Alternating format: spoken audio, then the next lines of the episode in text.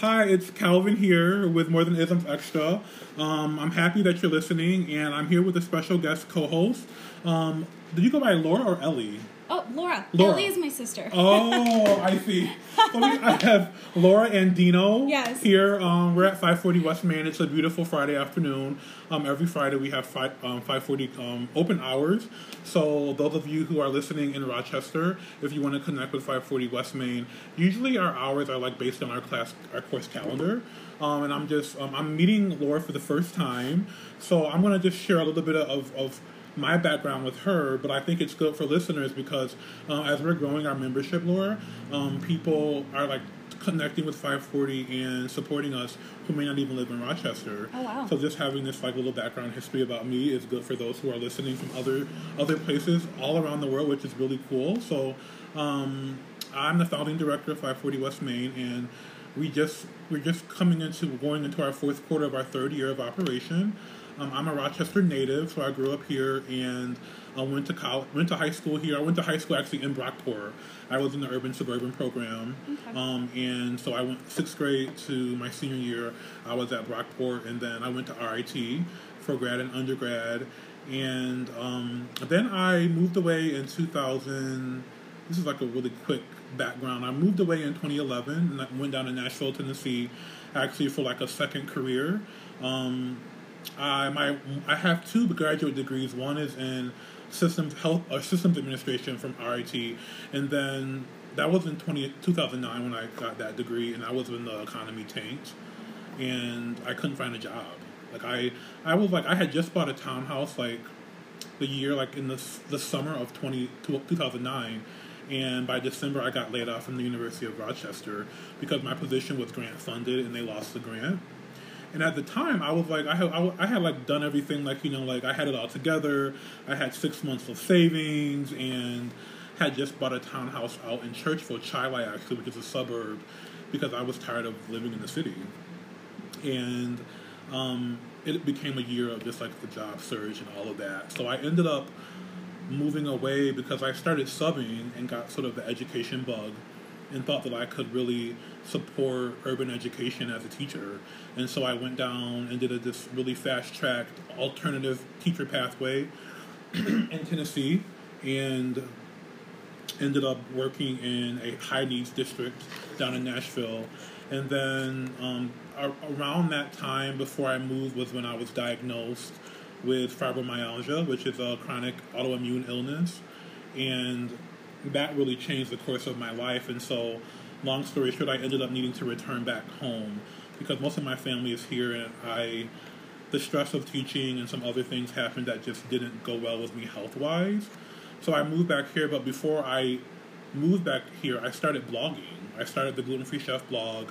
I was also diagnosed with celiac disease, and just started sort of just like, it was just a way for me to connect with friends and sort of, I was like bedbound for like six months and that, at that like literally like pretty much capacitated, capacitated to the bed in Nashville. So I just like, I, I, I remember I, with one of my like few final paychecks, I bought a MacBook and I was just like writing, blogging, and it just sort of grew from there. So um, I started connecting with people all over the world and just, just digital content. I didn't really know about blogging and creating digital content, and so my love of writing really grew, and I like to say that that's sort of where my this this sort of entrepreneurial spirit and career was born from that experience. So fast forward to twenty sixteen is when I met some great people who were trying to continue to uplift and enrich the Susan B. Anthony neighborhood that we are, that we're in currently, um, and um, here we are. So it's really, it's really like a really fast pace, but um, my, I love community and people and teaching, and I love doing that through, through like in-person experiences, but also through social media, and it's just really been interesting over the last almost ten years how the way that we communicate has changed with oh, social yeah. media. Um, yeah. So tell listeners a little bit about your career. We were getting a little bit into it, so okay. You're originally from the Bronx. Um, and now you're here in Rochester, New York. You know what? And people always get a little, um, they always get a little uh, oh, uh, weirded out, like, why are you in Rochester from the Bronx or New York City? And it's it's yeah. kind of, it goes to a little on what you were touching on, the community. Really, there's nowhere on the planet that I've been that you really get that sense of people really want you to succeed. Right. And that's kind of what I love about this this place, is that the energy, like, you see amazing people doing crazy things, like, mm-hmm. e- even this organization, like, in at a lot of other places, small building, small local businesses like this are kind of brought down, but you have a lot of neighborhood associations, a lot of coalitions, and a lot of major donors just trying to get the community up and running. And it's funny because if you kind of look at the backbone of what a lot of these organizations and who's running them, mm-hmm. it's usually people from out of town or right. people who have been away and then just felt that calling to come back home. Yeah. So what did you what did you study at Brockport, and what did, when did you graduate, like, from undergrad? Uh, communications in twenty thirteen. Okay. And yeah, Brockport was amazing, and that's yeah. definitely how I ended up staying. Was that one of your like like top choices, Brockport, coming to upstate was, New York from downstate? Yes, Brockport was actually my top choice. Uh, yeah. Me being a rebellious teenager, I just had to had to get as far away from my parents. From New York City. Yeah, you know how Most you know people how are like is. Born in New York. Yes. What was it like growing up in New York for you? Just like the energy of New York. Like, do you feel? Because you said you went back, like, yes. professionally. So I did. You're coming. You, how long have you been back in Rochester? Well, um, I actually uh, lived a lot of my life in Honduras, which is oh, in okay. Central America, yeah. and then I moved to the Bronx and okay. went to high school in the Bronx. It's definitely different. Uh, growing up in the Bronx, it was I went to an all-girl Catholic high school, so okay. you you never are from the Bronx if that's where you go, and right. then. Uh, but I loved it. The people, the culture, it was just the energy. Obviously, it's New York. Yeah. Um, there's nowhere like it. But professionally, I stayed here in Rochester. And then when I went back to New York for a job opportunity, it really didn't... Uh, it was amazing. I learned so yeah. much. But it, it just kind of gets to the point where you as a person want to take what you've learned and all that yeah. you've seen and want to bring it back to a place where... you can actually put that good and do significant change. There's yeah. a lot of people doing great stuff here. Like, I can list and list all the organizations yeah. that are making a serious impact. Yeah. And I don't know, I would, I would love to be a part of that. Like, well, what just I'm out of curiosity, because so many people I know, you think about, like, why come to Rochester? Like, yeah. why come to this, like, this smallish, it's not a small, small city, but it's not the largest city. There's not as many people here as there is in New York City, but I'm just thinking about, like, the energy. What makes it, like, for you personally, what made it, like, there's a lot to do in New York City as well, like, some of the conversations that we have, so we, our, our focus areas at five forty are the arts, wellness, and anti-racism, mm-hmm. and in that, we talk a lot about gentrification, um, development, place, mm-hmm. um, there's a, there's a lot of that conversation in New York, talking about, like, Harlem, and how the cityscape of New York is changing, and it's becoming yeah. more and more expensive to live there. And New York State has always been different from the rest of the state of New York in terms of, like, like they have rent control in New York still, and that's something that, like, other places like Rochester, we're just now sort of, like, the, it's that's returning to sort of get some of that. Mm-hmm. But, like, what made you say, like, I don't think that this is New York City is the place for me to sort of, like, apply my talents just in terms of, like, being a change maker? Well, that's an, that's an amazing question. Yeah. Um, Even the area from the Bronx that I'm from, it's mm-hmm. rapidly gentrifying. Like, it's not the same as it was two years ago, let alone mm-hmm. five, ten years ago. I think, for me, one of the things that makes it significantly different in Rochester is the people. Okay. When you're in New York City, you can shout all you want. You can say whatever you want. Oftentimes, you feel like you're not actually implementing change. Everything still stays the same. There's rampant corruption. There is right. nothing that you can feel... actually good about kind of like stopping that. It's going to happen. There's nothing you can do about that oftentimes. But right. in Rochester, you have local people actually impacting p- public policy. Mm-hmm. You have a government that, it, obviously it's a government, sometimes gets bogged down by red tape, but you mm-hmm. actually have people that can actually change things. You can actually go into neighborhood associations and say, how can we benefit local businesses? How can we stop dispersing, like, low-income families from these neighborhoods? And obviously within Rochester there are a lot of neighborhoods that are going through gentrification. Mm-hmm. There are still a lot of issues that are plaguing our inner city, and our school system needs to be revamped completely, but mm-hmm. there are people that genuinely care and people yeah. that are actually going to make an impact.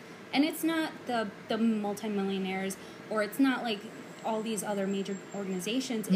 It's small people implementing small changes. It's people actually showing up, and right. that's what continues to amaze me about this place is the people that actually show up. You yeah. go to these meetings, and it's like everybody's showing up, right. and that's that's really what brings it home for me is the the heart of people. I don't know. Yeah. So talk a little bit about like what you're what you're working on professionally now.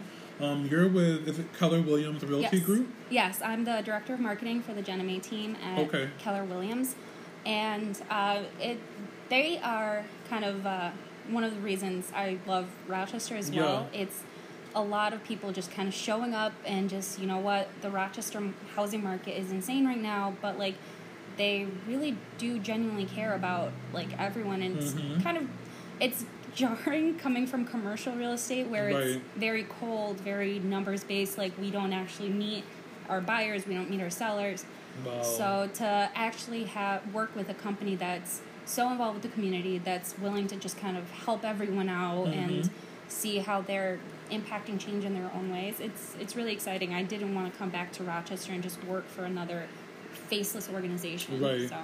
Yeah, so how long have you been in your current role as Director of Marketing?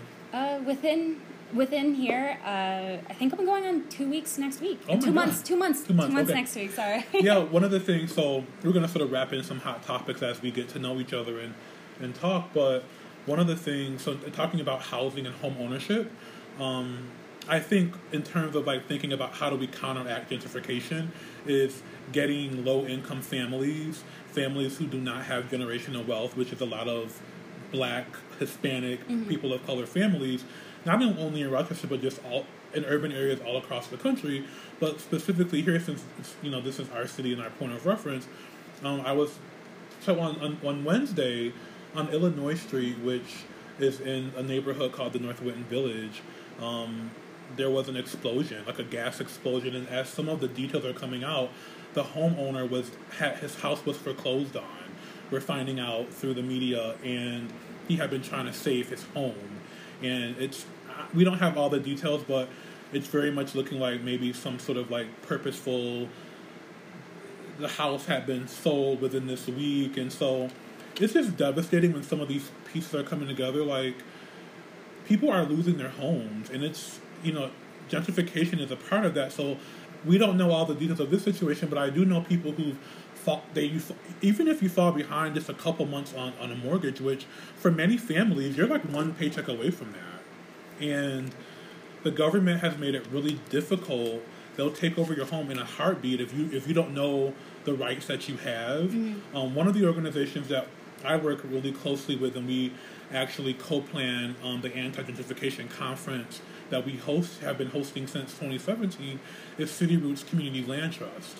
So I don't know how much you're familiar with land trust, but sort of the, the general premise of the land trust is to basically um, empower neighborhoods, specifically ne- low-income neighborhoods, which more often than not are neighborhoods of color, to to learn how they can basically own the land, own own land, so that they have control over the land, so that they can keep uh, an area doesn't become gentrified. For instance, like we see near a college, near, near the University of Rochester, to the point where now the tax bracket is rising, and then people who maybe you lived in your home for twenty years, but then you, even if you pay your home off, if you get behind on the taxes, mm-hmm. that's a way for the government to come in and you lose your home. So one of the things that I'm always asking people in the real estate market is like, is there anything that realtors or that you see that your firm is doing that can help educate people on the rights that they have so that they don't, like, of course, we want to get people in homes, but we also want them to, to be able to afford them long term. Yeah. Well, you bring up a lot of good points. Yeah. And it's unfortunately one of those things where I, I would love to say it's easy as, like, one, two, three, A B C, this is what we're doing. But it's a lot of things that don't necessarily, in my personal opinion, mm-hmm. and obviously this not reflects the, the visions and views of um, my employer, but when you have situations like this, there's a lot of things at play, and mm-hmm. a lot of times it's not just proper taxes and um, people not being able to afford their mortgages. A lot of times what it is, it's uh, a lack of education and a lack of kind of telling a person buying a home what the terms of their actual contract is. So a lot of times people, they work extremely hard, they save away their money, and mm-hmm. they have enough to buy a home. Mm-hmm. But when they're applying for their loan, they're not exactly made clear, like, and it, this is not like realtors, this is like banks, even contracts. The system, right. They're not made clear on like what an adjustable rate is. They're not clear on like, all right, what happens if this happens, if this happens, if this happens, then your interest rate goes up. Right. It's a lot of things that go into that aspect. And then there's a lot of other aspects that go into your government, your city government, your county government, changing the district lines and changing right. the lines that actually can attribute to an increase in property taxes, can attribute to many other things that just create this like whirlpool of different things that affect mm-hmm. a lot of low-income neighborhoods. Mm-hmm. So kind of, there's so many things, and I don't know if you ever saw The Big Short. They, I know it's a movie, but they yeah. do an amazing job of kind of like explaining what happened. So right. when you have a situation where a recession's nearing, interest rates are rising, people aren't really sure what's happening. They bought, thought they bought something, but it turns out they don't have like all the money that they need, or mm-hmm. even it goes up, because to a person who's living paycheck to paycheck, a seventy-five dollars increase means everything. Right. So there's just a lot to play, and I wish I had the answer to kind of say, how can we combat this? Mm-hmm. But in, in reality, it just kind of comes down to, like, education. Mm-hmm. Like, if we all can kind of just say, you know what, like, it's not about taking these people out of their neighborhoods. Mm-hmm. It's about saying, what systems can we put in place to make sure that a person who's buying a home knows exactly what they're getting into, knows right. exactly what their terms are, and how can we help them if there's ever a month that they're like, okay, like, I can't make my mortgage this month. What can we do? Right. Because like I, it's it's awful. But like, you have, I I never want to side with banks. I hate all this stuff. But like, you have banks just doing their job. But it's literally like people not being able to understand completely what's going on. Yeah. And there's a lot of things that you can do to kind of circumvent that. You can yep. get your neighborhood associations involved. You can get. Own, like pride ownership in your community, get mm-hmm. everybody involved, get your neighbor, get everybody else involved in saying like, hey, like we all have mortgages, like what can we do to make sure that our property taxes aren't going up? And yeah, it's right.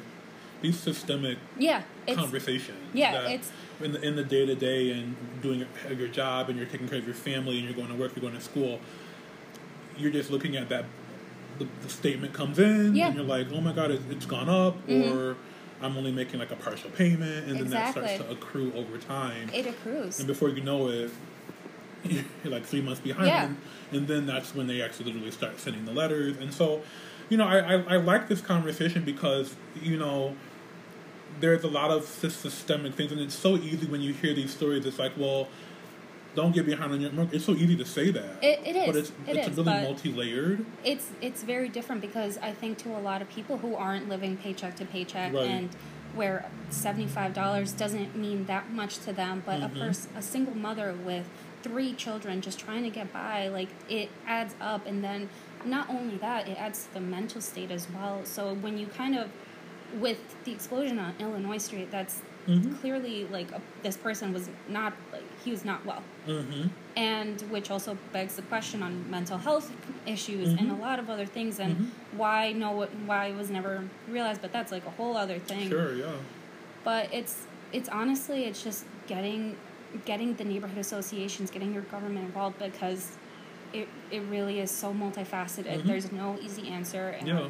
it's kind of it's, it's all over the place. And so how how would you say? So I'm I'm gonna ask you a personal question. So do you, how do you do you identify as a Latinx woman? Yes. How do you? Okay, yeah. So as a Latinx woman, um, what do you think? How do you think we're doing as a city in terms of supporting the the, the Latinx community around wealth building, home ownership, and do you do you feel like the representation that you, I mean, not that you represent the entire Latinx community, but but so often we, we, we do end up as people of color, yeah. you get sort of like one-dimensioned, if that's a word, yeah. like you do end up representing some, you know, one community. People just assume that maybe you're from Puerto Rico or you're from Mexico or whatever it is, and um, or your family and your background. Um, what do you do you think that, like, how are the city in Rochester, or what do you think are some of the challenges that are impacting the Latinx community you know, beyond, I mean, of course, talking about home ownership and poverty, these are big issues that are impacting a lot of communities of color, but I want to specifically drill down to, like, your connection with the Latinx community mm. um, through through your work or through other other community efforts that you're engaged in. Um, well, you know what? I would like to say that it's better than it was. Okay. Uh, before I left, I it was kind of, it was just, it was... lacking. Mm-hmm. Um, it's still lacking, mm-hmm. um, but I would say that there's a little bit more emphasis on Latinx as a commu- as a whole. Right. Um, it doesn't feel as one dimension as you said, but it's still kind of, as a Latinx, um, as a Latinx woman, I my experience in the community is completely different than someone who is could be darker, who can actually be in, like, the L G B T Q community. Mm-hmm. So it's very kind of, it, it's hard because there are a lot of groups doing amazing things yeah. and that are kind of trying to make a little bit more light for these niche communities. I'm thinking of Ibero when you say that. Yes, like, so Ibero is doing amazing stuff. Is Ibero a national organization?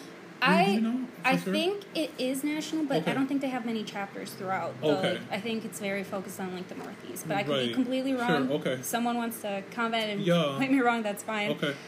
But it's um, they're doing amazing things. Latinas Unidas obviously is always doing things. What mm-hmm. they're doing with empowering Latino youth is just beyond fantastic. Mm-hmm. Um, sorry, I'm a little cold.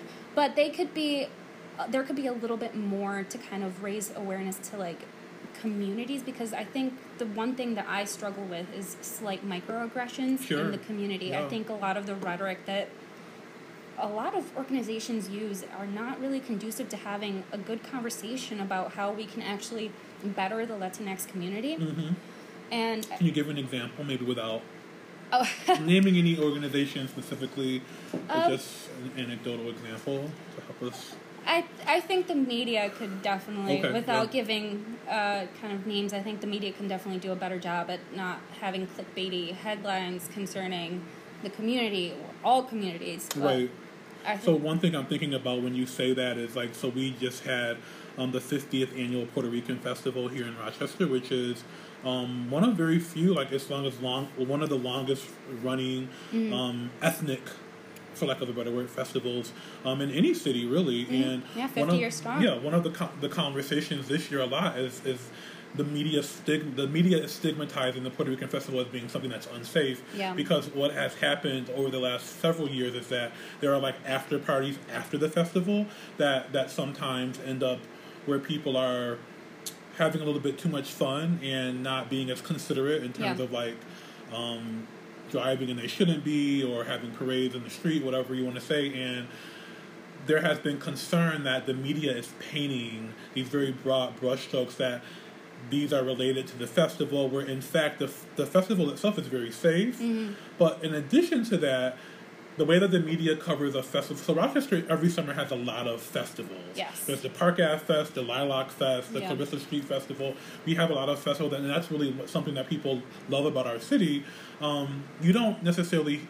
The way that the media, local media, um, talks about and covers a Park Avenue Festival or oh, yeah. a Lilac Festival is very different than the Puerto Rican Festival. And yeah. there was more conversation about that this year. Um, and it's been interesting to see... So what some of the, the feelings of people in Latinx community have about that. Do you have, like, what are your thoughts specifically related to that particular oh. issue? Oh, yeah, I could go on forever. But no, it's, um, I think the conversation is a little louder this year mm-hmm. because there was situations at Park Ave Fest that put it in light. It's, right. it's you can no longer de- deny kind of the clear night and day difference. The Puerto Rican Fest, like, has fifty years running. Mm-hmm. It's fifty years running for a reason. We have right. a vibrant community here in Rochester. Park Ave Fest, it's this art art festival. You mm-hmm. walk through Park Ave, but this year there was a full block of people just partying on the street, completely yeah. blocking traffic. You had people throwing bottles at police officers, and when you kind of talk about microaggressions, it's people saying, oh, well, they were just having fun. You were just having fun. And it's, no, that's privilege. It's mm-hmm. privilege to be able to throw a bottle at a cop and not be afraid for your life. If that right. were to happen at the Puerto Rican Fest, it'd be shut down for the rest forever. Mm-hmm. So, and you bring up a good point. The actual festival in itself is very safe. It's very family friendly. Mm-hmm. You have food. You have people in, partaking in their culture, which is ultimately a huge part of who a person is. Mm-hmm.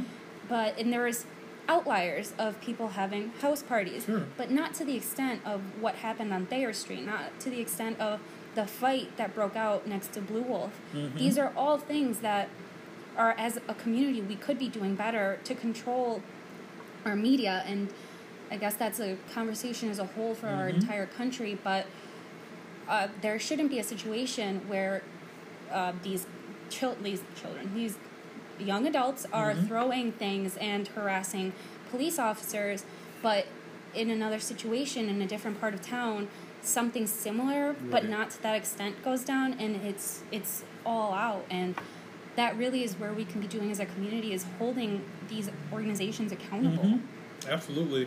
I think you're, you're, it's so true. And one of the things that I notice in our city is on, the, on East Avenue every Friday and Saturday night, it's almost as if the police is is protecting.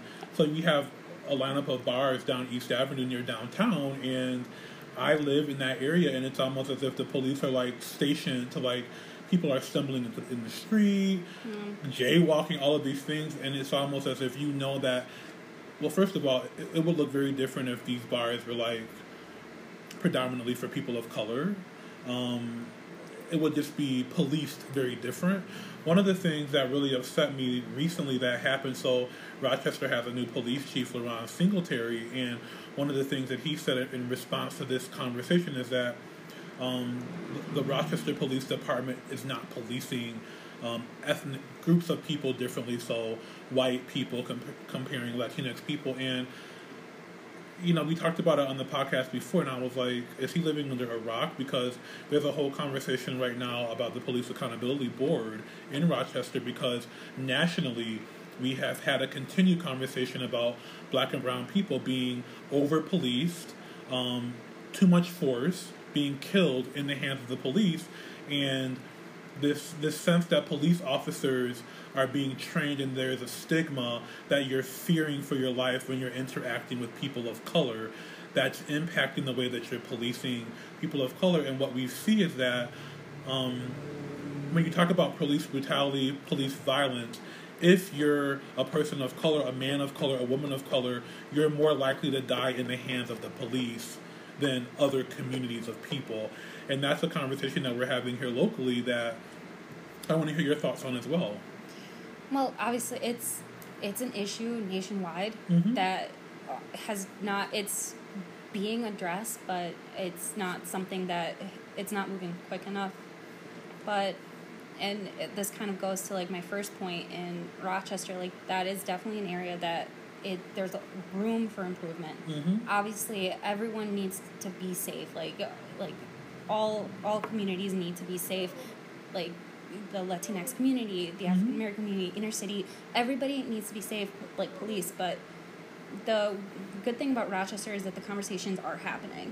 And right. while it's local, I wish it was nationwide. Like I, like I said, moved back two months ago, so I'm not sure like the whole what they're doing now. But yeah. I think it's something that, if people are willing to start implementing the change, it is something that isn't going to change overnight, mm-hmm. but it is something that in Rochester we can kind of start focusing on. Um, I, I'm not really sure what it, what would your take be on how can we actually like well, fix that? Before we talk about sort of like actions, I want to get your perspective on like, do you think, in your perspective, having grown up in New York and, and been back as an as an adult, around this conversation of policing, what do you think? Has it gotten better in New York, would you say, or kind of just like relatively speaking? Um, see, I think I would like to say it's gotten better. Mm-hmm. I would like to, but that's and that's from my my privilege. Right. That is from my perspective, and yeah. like I said, everyone experiences their race and their culture significantly different. Mm-hmm. Um, members of my own family experience Rochester different just for slightly being darker and having more indisas hair, which mm-hmm. is what we like our what our people have. Right. And so for me to kind of come at it from where I stand mm-hmm. wouldn't do the actual problem justice. Right. Because I've experienced it differently. Yeah. Well, I think one of the things when we talk about policing and just perspective is that um, we have to address bias we do. in industries. Mm-hmm. And that's one of the things. So um, this week, yesterday and today, I was... One of my, my role in terms of like how I make a living um, is being a diversity and equity practitioner, anti-racism facilitator, and really at the corporate level, so trying to drive institutional change. So I've been able to make inroads with Saint John Fisher College, and so they invited me to do an implicit and unconscious bias workshop with their resident assistants yesterday. And then today I was with um, faculty and staff from their library, but also mm-hmm. other faculty and staff. And so one of the things that I'm I'm promoting more and more through, you know, our social media platforms and my personal platform is that we we continue to make space to have conversations about biases that we carry. Mm-hmm. All of us, even people of color, have been indoctrinated by the the paradigm of white supremacy culture, where you know you you have these inherent, almost automatic, like you see someone and you're like, oh, I wonder if they're making some, someone Mexican, and you just you don't even you think yeah. that they're Mexican, or you're not thinking about like all of the whole diaspora of, of Latinx. Um, it's more than Mexican, you know, it's more than Puerto Rican, yeah. and we tend to sometimes, or you know, someone has an accent, so you're judging them for that, and these all of these little things that we might say something, or you might you don't intend it to be taken as you don't intend it to be. negative, but I, as I was saying, I think that part of it is being aware that we do have this, yeah. and it is impacting how we're interacting with communities of color and their outcomes. Yeah. So when we look at police brutality, we look at the health, we look at healthcare and how um, people of color experience receive treatment or not. Um, How in education, Black and Latino children are more often than not labeled as having a um, intellectual disability and not getting a diagnosis of having being gifted. That is real, and I think for many people, I feel like because of the current rhetoric of the nation politically, many white people are almost like, "Oh my God, I didn't realize that there were so many people who who had these." Implicit, but in many times explicit view. So I was just reading something on Facebook. The Democratic Chronicle posted an article that I think in Illinois or Michigan, this white woman city council member blatantly said, like, on record, publicly, like, we want to keep our community white. She said it, like, during this city council meeting. And people in the comments are, like, shocked and stunned. And I'm like, well, we wouldn't still be having these... We are having these conversations all the time. Where have you been living? And yeah. so it's it's interesting because I think that, to me, so I'm happy that organizations are booking me to have these conversations. Let's keep it very real. But it also is like, when as I was telling someone today, like I'm a young adult. I'm going to be thirty-three years old in December when my next birthday comes around. And I'm like, I'm having these conversations. I would never have dreamed that I would be in this role that I'm in and doing the work that I'm doing yeah. when I was, like, in college and high school. It's your path, though. And I'm like, it's also like, well, so many other great, amazing people are passing away. The Toni Morrisons of the world and people who are less prolific than her have been talking about this for decades. And here I am, like, almost like, Like, I'm not creating this content new. This is the same. And she was talking about this forty years ago. Yeah. And so I take that as a privilege and an honor to be able to continue this work. But also, I feel like the fact that so many people are, like, it's eye-opening for them. It's almost, like, yeah. a little scary for me. I don't know if I'm, like, rambling. No, you're not. It's it's a conversation that... You're right. A lot of people and a lot... And I don't want to paint everybody with a broad stroke, mm-hmm. but there are a lot of um, white people having this conversation now, and you see a lot of good people like trying to have the conversation. Mm-hmm. They may not know how to have the conversation, but I think the key thing to take away from that is that they want to.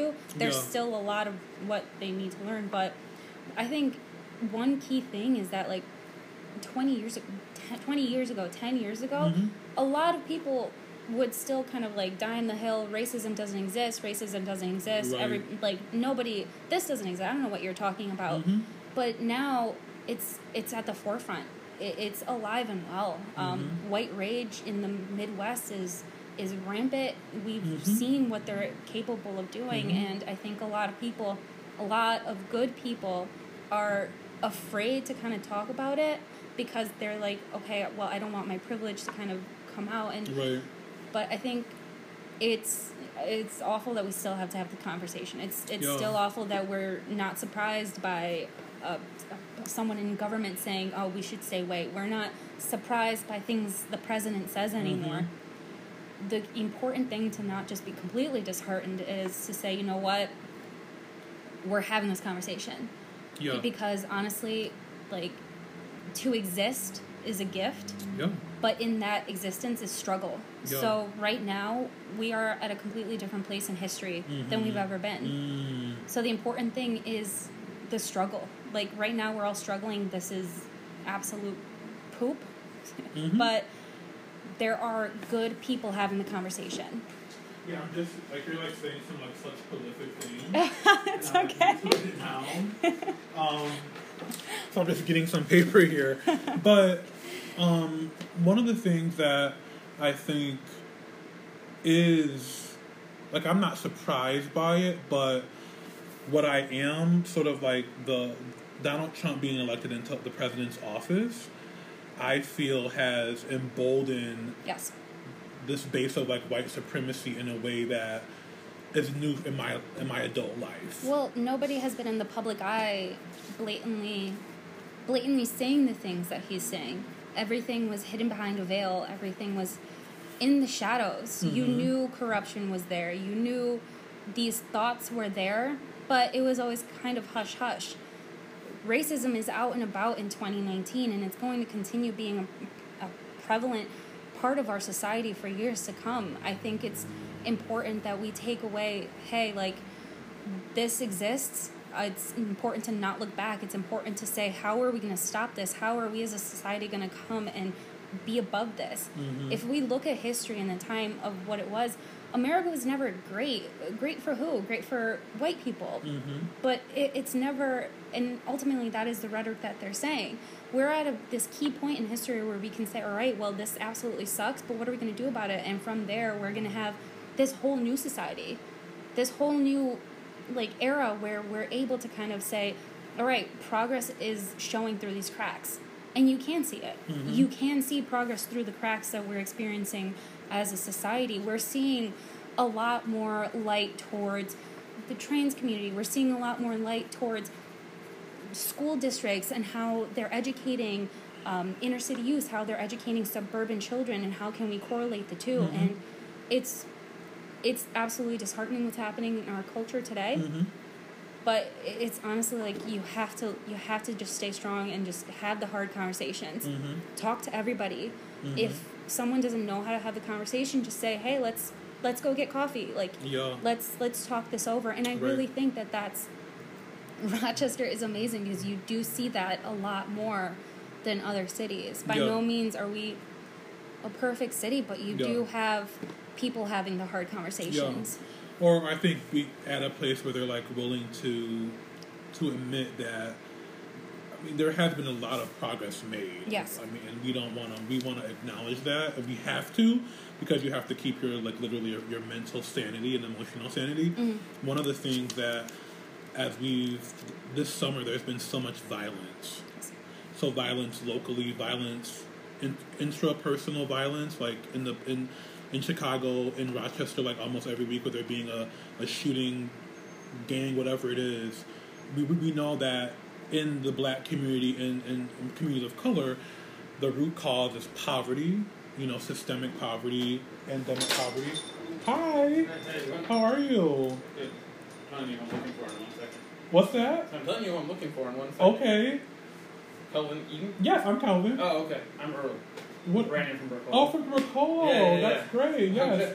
Um, we're gonna. Can you give me like ten minutes? Yeah, I'll put on the car and okay. just go back in. Thank All you. Right. Yeah, no problem. Yes, it's real, real, real time here, folks listening. So, Um, I forget what I was saying. No, uh, you were saying how in Rochester they're having a hard time. The violence, yes, yeah, the violence. violence. And talking about, um, and violence nationally in terms of, so several mass shootings this summer, and the most recent one, and I hate that we even have to say this, is, you know, this white supremacist um, being emboldened in Texas, El Paso, and... One of the things that's just so concerning is that in this conversation is immigration. Immigration is such a broad issue, but again, the the the, the white supremacist base has distilled it to, like, Mexican. Like, it's almost become synonymous with Mexican or Hispanic. You know, it's about his... Cause oh. not, you know, and so... It's the devil th- you can see. That's what they're aiming for. It's... Back when it's whatever rhetoric is being used, yeah. like back during nine eleven, it was the Middle M- East. Muslim, yeah. But now the rhetoric that is being used, because the president is so very short-sighted, all he can see is Mexico, mm-hmm. that's the devil you can see. They're going to be targeting old things because it's, I don't know, it's it's such a difficult, difficult time. Um, mm-hmm. And it's basically like, oftentimes people question, like, well, how did we let Hitler go mm-hmm. into... How did we let Hitler get into power? And it, it's just these these men play to the lowest common fear. Right. So when you have a fear, when you have, like, the Rust Belt, when you have all of these, like, economic... Not, like, these lower economic economies in the Midwest losing jobs, losing food, dairy farmers just have the mm-hmm. highest suicide rate...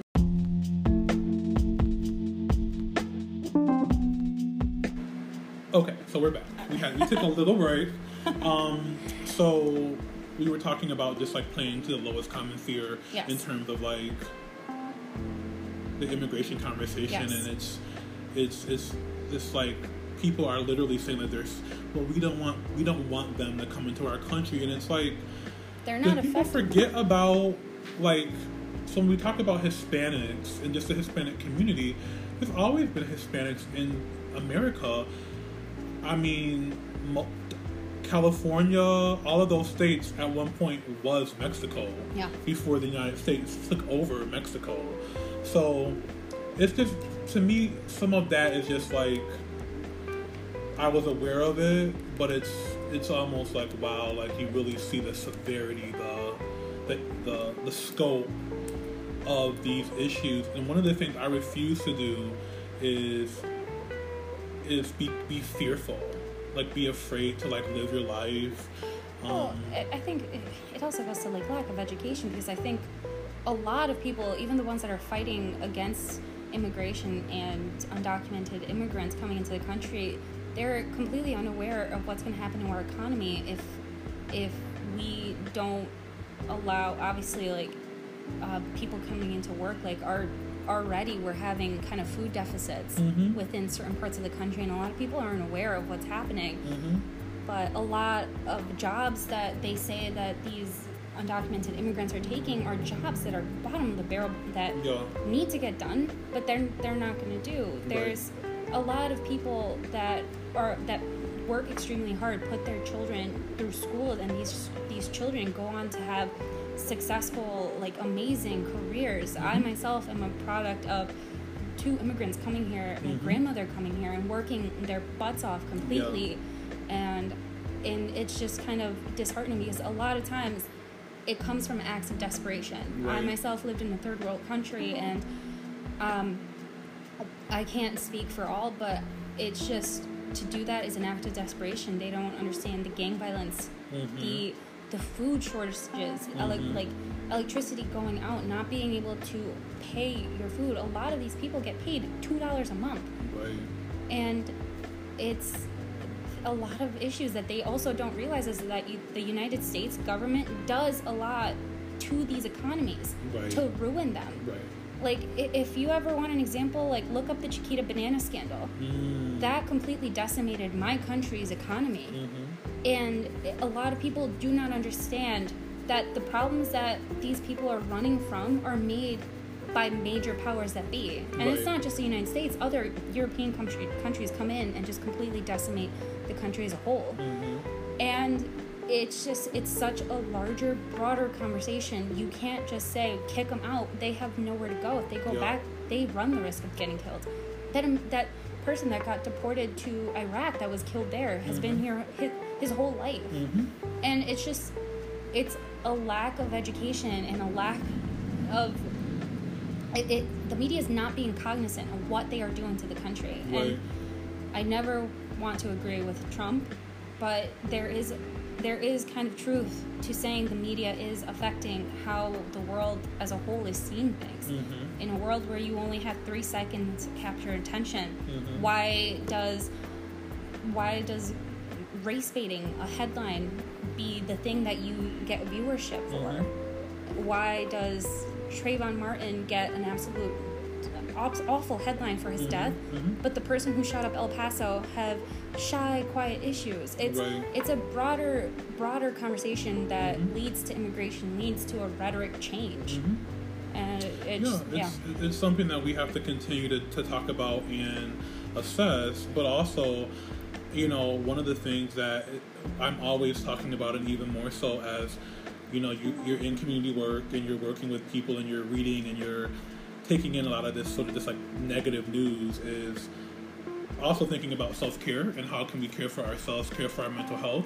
So for you, just, you know, especially having moved back and sort of getting started in with your with your current role and career, what are some things that you do to stay sane amongst a lot of this this madness, um, and um, just keeping yourself well, you know, holistically? Um. You know what? It's, Rochester is amazing. If mm-hmm. you're bored in Rochester, you're not doing it right. Yes, there's always something free, free to do. Yes. Honestly. Literally. Oh my gosh, so many things. Yeah. Um, I'm gonna I'll plug in my grandmother, my abuela here. But yeah. She always said, in times like this when things are just going absolutely south, you always got to look at the people going in. In mm. any awful situation, in any shooting, you got to look at the people who are putting themselves on the lines, because there are a lot of first responders during these mass shootings mm-hmm. who will put themselves on their line for for these people. There's a lot of awful things happening. There's a lot of conversations being had, but you got to look at the people doing the good. Yeah. Um, I, I do volunteer a lot. I try to mm-hmm. in my brief time back here. Sure. And Rochester, I don't know, there's like certain days when it's not cloudy and raining that yeah. the light catches it just right, yep. and you're just like, this is this We've had is a beautiful life. Summer. I mean, I, talk about yeah. weather. Um, and I and I want to say that, but also, you know, global warming is real. Sustainability, we, there's fires in the Amazon forest. I'm just reading about, yep. and um, just the, the climate warming. And so, um, a lot of it's so interesting that we talk about all of these issues. And one of the things that we get a lot is that five forty is involved in so much. And mm-hmm. it's like, for me, as being sort of like a visionary and directing it all, all of these issues are interrelated. So we're yeah. talking about racism, we're talking about mental health, yeah. we're talking about, you know, um, microaggressions in media. All of these things are impacting everything else. And we don't live, even though sometimes it feels like it, we can get this tunnel vision and it can seem like, but, but everything is, like, I'm here because of you, you're here because of me. And um, sometimes it's easy to forget that. Like, we can't talk about these issues that we can't. And I love your, your quote, progress is showing through the cracks, because it takes everybody a multifaceted approach. Like, it takes people talking about social justice, because social justice is environmental justice. Mm. And um, all of these conversations talking about people immigrating and refugees coming to this country. And, you know, pe- we know that because gentrification and people want to be in the city now. And, but then now people are leaving the rural areas, so the rural areas now don't have as many, don't have as dense of a population. So um, what's what's happening is that, you know, people are finding that in, in, in forty years, some rural communities are not going to have enough people to sustain them, and then the government is literally completely like ostracizing. Why? One thing that I would love to see is like, why can't There are there are places in the country where the government is paying people money to, like, a rural improvement zone. Mm. Those can be areas where immigrants are placed yeah. to, to bolster the economy. And so it's interesting that racist policy, there's going to be an impact of this fifteen years from now. Oh, yeah.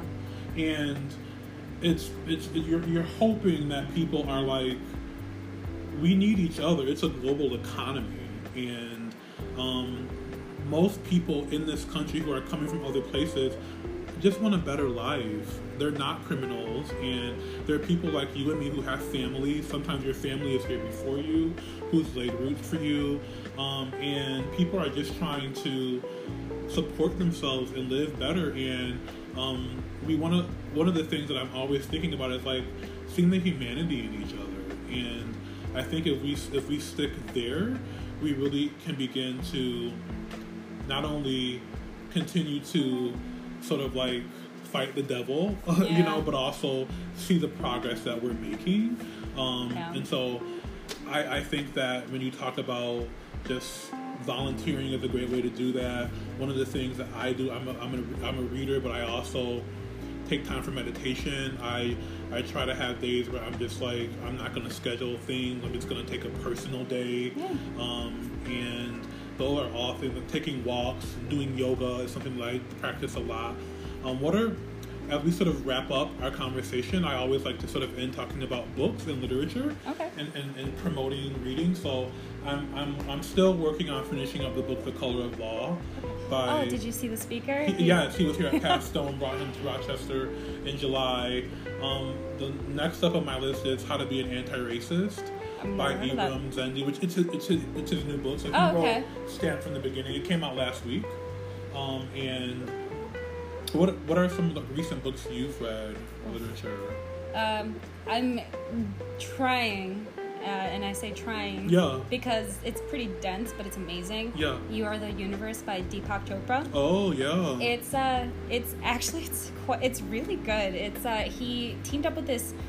Uh, astrophysicist to kind of say everything we are, and it, actually, wow, it kind of goes with what you were saying is mm-hmm. connected, mm-hmm. but everything we are is a reality because we have made it, and it's very scientific. Like, he goes into the Big Bang and like mm-hmm. what people were doing at the CERN with the Higgs-Boson um, particle, yeah. the God particle, and it's really fascinating because you kind of read it, you have to like put it down, and you're just like, wow, mm. everything I know as a reality is actually not real. Right, right. But it's pretty good because it's very kind of like, how can I view my reality as something that is interconnected with everything else? Who I am as a person is extremely important because my actions are my universe. Everything I am as a person, it creates the universe around me. Mm-hmm. And it's amazing. It's uh, you, you definitely want to watch some... Uh, Yeah. physics videos after yeah. okay. that because you don't understand a lot of the terms. Yeah, but it's pretty good. That's wonderful. I like it. Um, that's that's great. I'm I'm so glad we connected. This has been so great. I'm I'm having a great time. um, so for folks listening, you know, I don't know. Are you are you on social? Is that something I promote? I am on social media. How can people like connect with you, like on Twitter or, or Facebook? You can follow me on uh, social media. I I follow. I do. Um, Facebook and Instagram. Okay. Um, you can either follow me at Laura Andino, or you know, I kind of have like a little photo Rochester blog project going. Oh, so nice. If you want to follow that too, okay. it's uh, called In the City of Flowers. So okay, give me a follow. That's really cool. um, well, if those of you who are listening, so More Than Ism Extra, we have the original More Than Ism is our radio show, which is every Friday at two p.m. Mm-hmm. Um, we've been sort of on a summer hiatus, but it'll come back next week, August thirtieth. Um, so it's one hundred point nine W X I R. As a station. You can also find it online if you're not if you're not local. Um, but next we'll get back into the swing of the radio show every week, and then More Than Isms Extra is just sort of like um, additional content, but also we're building our membership model here at five forty. So we're using the Patreon platform, and um, for as little as one dollar a month, people can subscribe. Um, and support a, a small grassroots university in the, in the community um, grow. And the great thing about the model is that it sounds like a dollar isn't going to do much, but if five hundred people give a dollar mm. every month, that's five hundred extra dollars that we have in our budget.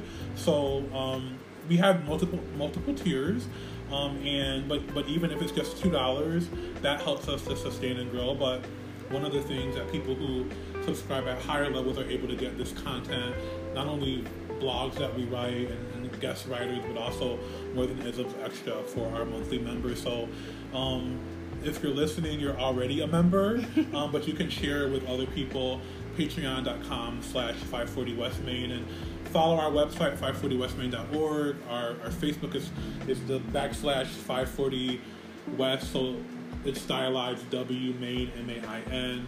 Um, our Twitter, Instagram, and all of that is on there. Um, I'm so happy to connect with Laura, and I just feel like um, we, we made a new connection recently on social media, but I'm, I'm I'm looking forward to following you and staying connected and seeing how we can maximize our our gifts in the world, and, and not only affect change here locally, but when you're affecting change locally, you're affecting change through the rest of the world. Like, I love that you are the universe. You so are the wonderful. universe. Um, so thank you so much for being with us. Thank you for having and thank me. you all for listening. Wherever you are in the world, remember that you are the universe, and um, you can be the change that you wish to see in the world. So until next time, we'll be back. Thank you for listening. Bye.